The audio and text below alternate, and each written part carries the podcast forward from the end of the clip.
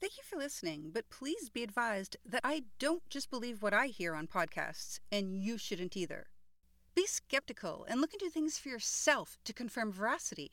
If you find that I was wrong about something, the best thing you can do for me is to let me know so that I may correct myself. You can do that at livingthroughextinction at gmail.com. Please also be aware that swearing is a natural part of my vernacular, and I don't bleep anything out, so listener discretion is advised.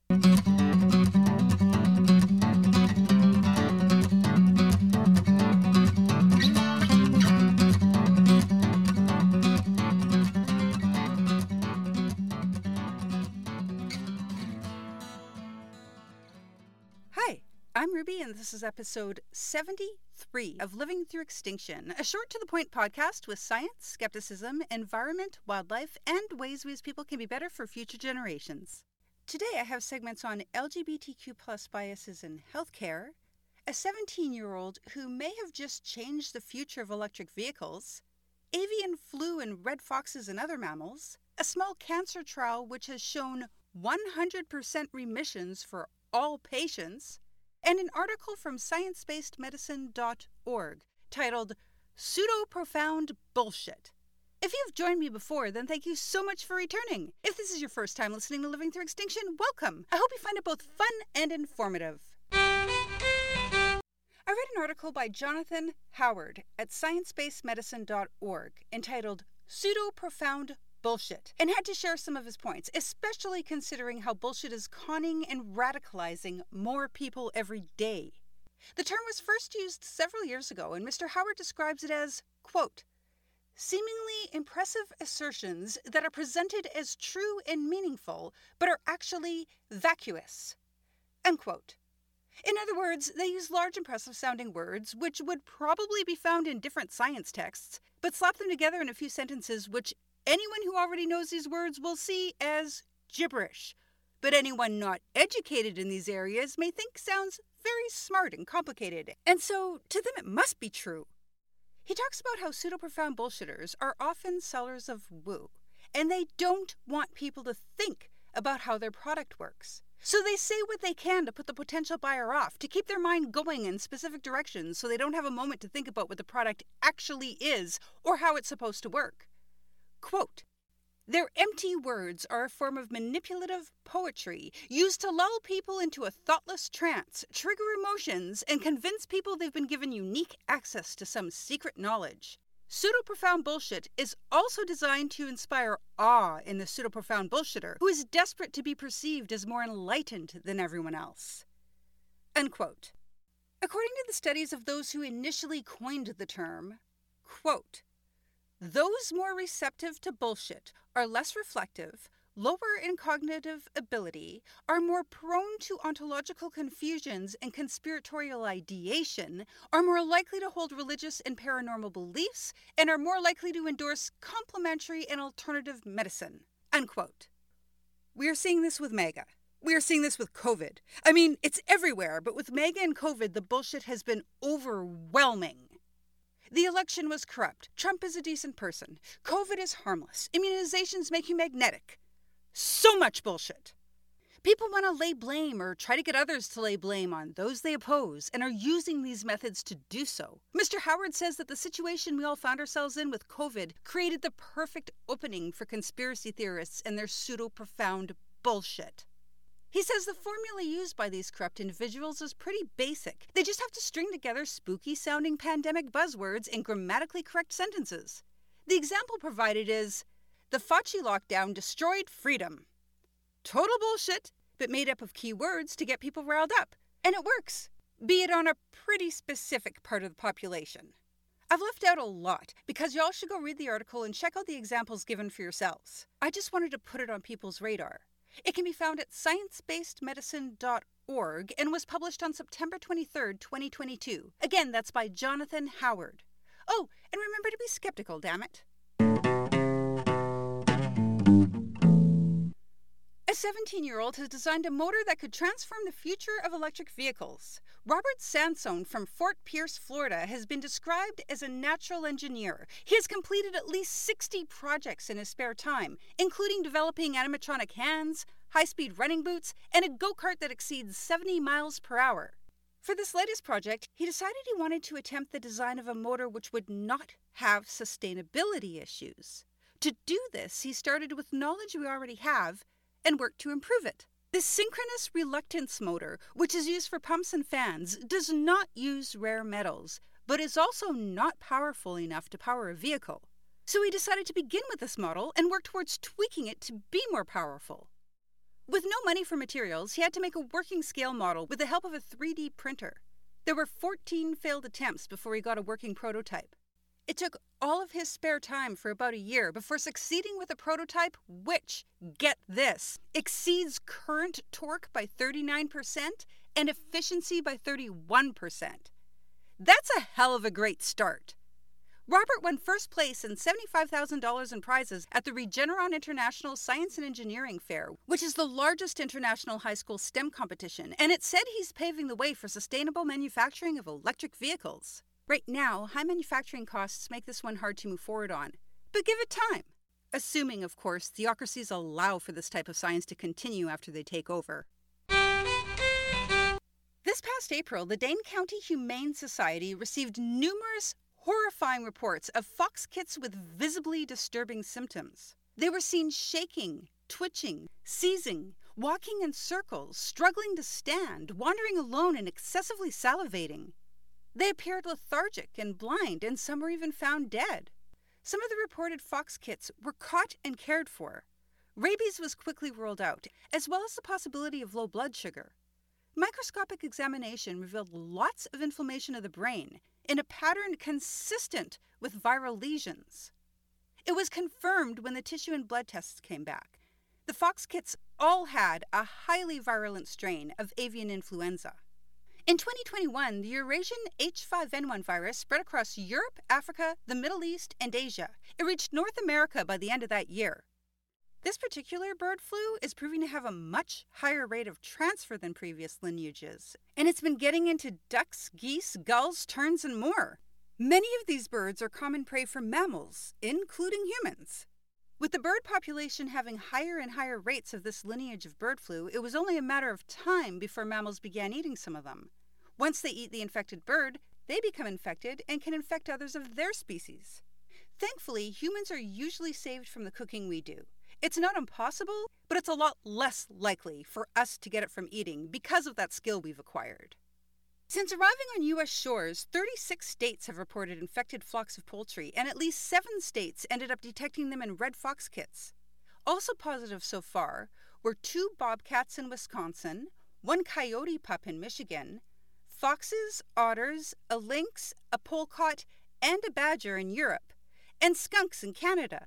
There have been just two known human cases so far, one in the US and one in Britain. Both individuals had frequent close contact with live birds, so it's believed they both acquired it through there. The sad thing for the red foxes is this lineage appears to be a lot more lethal with them than with other mammals. And the fox kits are being hit even harder than the adults. It's hypothesized that this is due to the fact that they have not yet fully developed their immune systems. What we have to keep in mind is that this happens. When viruses are allowed to spread and evolve, they can end up particularly dangerous to a specific species. This lineage is brutal on red foxes. There's no reason to think a lineage in the future won't emerge which would be particularly brutal on humans. Of avian flu, of coronavirus, if it's out there evolving in the animal population, basically the longer it's allowed to spread and duplicate, the higher the chances that a people killer could eventually exist among an animal population. In a New York Times article, Richard Webby, an influenza virologist at St. Jude Children's Research Hospital in Memphis, points out that evolution is a numbers game. The more mammals infected, the more opportunities to pick up mutations which could help it to spread among different creatures, including us. Fortunately, no species have yet been put at risk because of the virus. I will do a follow up if it's announced that this has changed. For this episode, I put together notes for Biases in Healthcare, Part 4. Parts 1 to 3 were sex based biases, race based biases, and weight based biases, and those can be found as the research segments of episodes 66, 67, and 69. Today, I wanted to talk about LGBTQ plus biases, but unfortunately, the research is somewhat minimal at this time. I couldn't find a lot to pull from. A lot of what we do see comes down to education.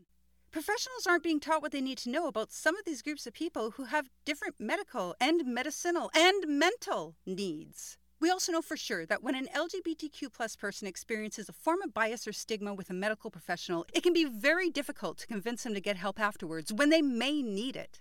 The fear of victimization and stigma can deter them from seeking tests or treatment for their ailments. As we saw in parts 1, 2, and 3, when this type of thing causes delays in getting help, it does cost lives. Back to the education side. I read about a study at ScienceDirect.com. It was conducted on nurses and midwives and LGBTQ plus patients. The study came to the following conclusions. Heteronormativity in healthcare can lead to health disparities for LGBTQ plus patients. Many nurses and midwives do not have sufficient knowledge about LGBTQ plus health issues, which in many cases are different and do have special physical and or medicinal factors that have to be considered.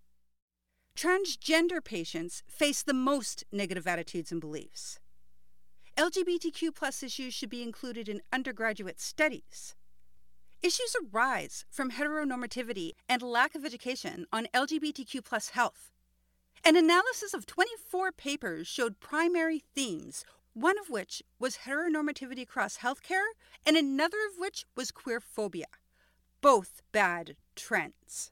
Now, like I said, there wasn't a lot to pull from, but I did find some scholarly articles, and I'm going to share a bit of what I found and some of what I was able to read. One, which published in the Oxford Press, looks at the effects of the experience bias on BIPOC and or LGBTQ plus people. 25 individuals were interviewed about unfair treatment and discrimination experienced when visiting healthcare providers. They were asked to describe their reactions to the treatment they received, as well as their future reactions and if those were affected by said treatment. I thought this was a very interesting angle to look at the issue from. What they found was that patients reacted in one of four ways fighting, fleeing, excusing, or working around the bias. People coped in one of six ways going forward delaying or avoiding care, changing healthcare providers, self prescribing, covering behaviors, experiencing health complications, or mistrusting healthcare institutions. And the study identified three areas we need to move forward in improving the behavior of medical professionals towards all their patients, supporting patient advocacy, and addressing the power dynamics in healthcare. Now, this journal article at the Oxford University Press website has its full details behind a paywall, so I couldn't get into all the processes and procedures used. There's more information I would have liked to get at, but I'm not about to give up any part of my grocery funds just to read a study or article in full. At tandfonline.com, there's a study which was, quote, aimed at exploring attitudes of medical students towards LGBTQ in Malaysia, unquote. This one was conducted in 2018 and consisted of 29 participants. Among them, they found implicit biases, explicit biases, and neutrality, which is the one in compliance with the Professional Code of Conduct. Everyone is supposed to be neutral, but of course, they're not. On the positive side of things, the Canadian Federation of Medical Students is calling for action. They recognize the negative impact of LGBTQ discrimination even within their own membership. They're calling on the federal and provincial governments to conduct nationwide environmental scans to determine the current state of LGBTQ healthcare in the country. They are also calling on the governments to develop and implement specific policies and strategies to ensure that LGBTQ patients have access to comprehensive, high quality healthcare that is free of prejudice. And they are calling on them to support research into the healthcare needs of LGBTQ populations. They also put out calls for others to do their part. They called on the Association of Faculties of Medicine in Canada, as well as individual faculties of medicine. They called on all the medical students in Canada. They even called on their own organization and its board of directors to work towards improvement in LGBTQ healthcare. You can see the details of all the recommendations made to each of these groups at cfms.org. There's still a long way to go with LGBTQ plus biases in healthcare, But at least now it's on the radar of those who can make a difference, and there are actually steps they can take thanks to the Canadian Federation of Medical Students. Good on that organization, and good on all of those who take the recommendations seriously and make change. Small cancer trial conducted with rectal cancer patients has had results never before seen in any cancer trial of any size. Every single patient ended the trial in complete remission, with no return as of their last follow ups, which were at 25 months post treatment. Even with a sample size this small, it was only 12 people. For every single one to have 100% remission? That's fucking huge. Each of the 12 had a form of colorectal cancer, which consists of tumors which do not respond well at all to standard cancer treatments. For those patients, there haven't been a lot of good options up to now. The hope initially was that this treatment would get a start on the tumors, maybe weakening them, I guess, and then it could be followed up with chemo or radiotherapy and surgery. A drug called dostarlimab is the treatment which was being tested on humans for this trial. It's an immunotherapy medicine that gives the immune system a push towards attacking the patient's cancer. I believe one way I saw it put was that it revs up the immune system, giving it the ability to see and attack the cancer. The patients took the drug every three weeks for six months, and not one had to endure any chemo or radiotherapy or surgery after. It wasn't necessary. They had all gone into complete remission. All of them. I can't stress this enough. This doesn't happen. MRI scans, PET scans, biopsies, endoscopic tests, physical exams, no sign of cancer on any of them. Six months of follow up showed no detectable cancer cells or significant side effects. Another huge bonus. This treatment doesn't affect fertility, sexual health, or bowel and bladder function the way today's common cancer medications do. And at the 25 month mark, there had still been no recurrences. This trial has been published in the New England Journal of Medicine. It's all very promising, but will obviously have to be replicated. It's time for a larger trial to be conducted, and maybe on a wider variety of cancers. I hope I come across it when that happens so I can do an update. This is hopeful medical news for sure. I've tossed the last of my notes off the table, so that's a wrap for today. Thank you for listening. May your health and sanity continue to be replenished daily.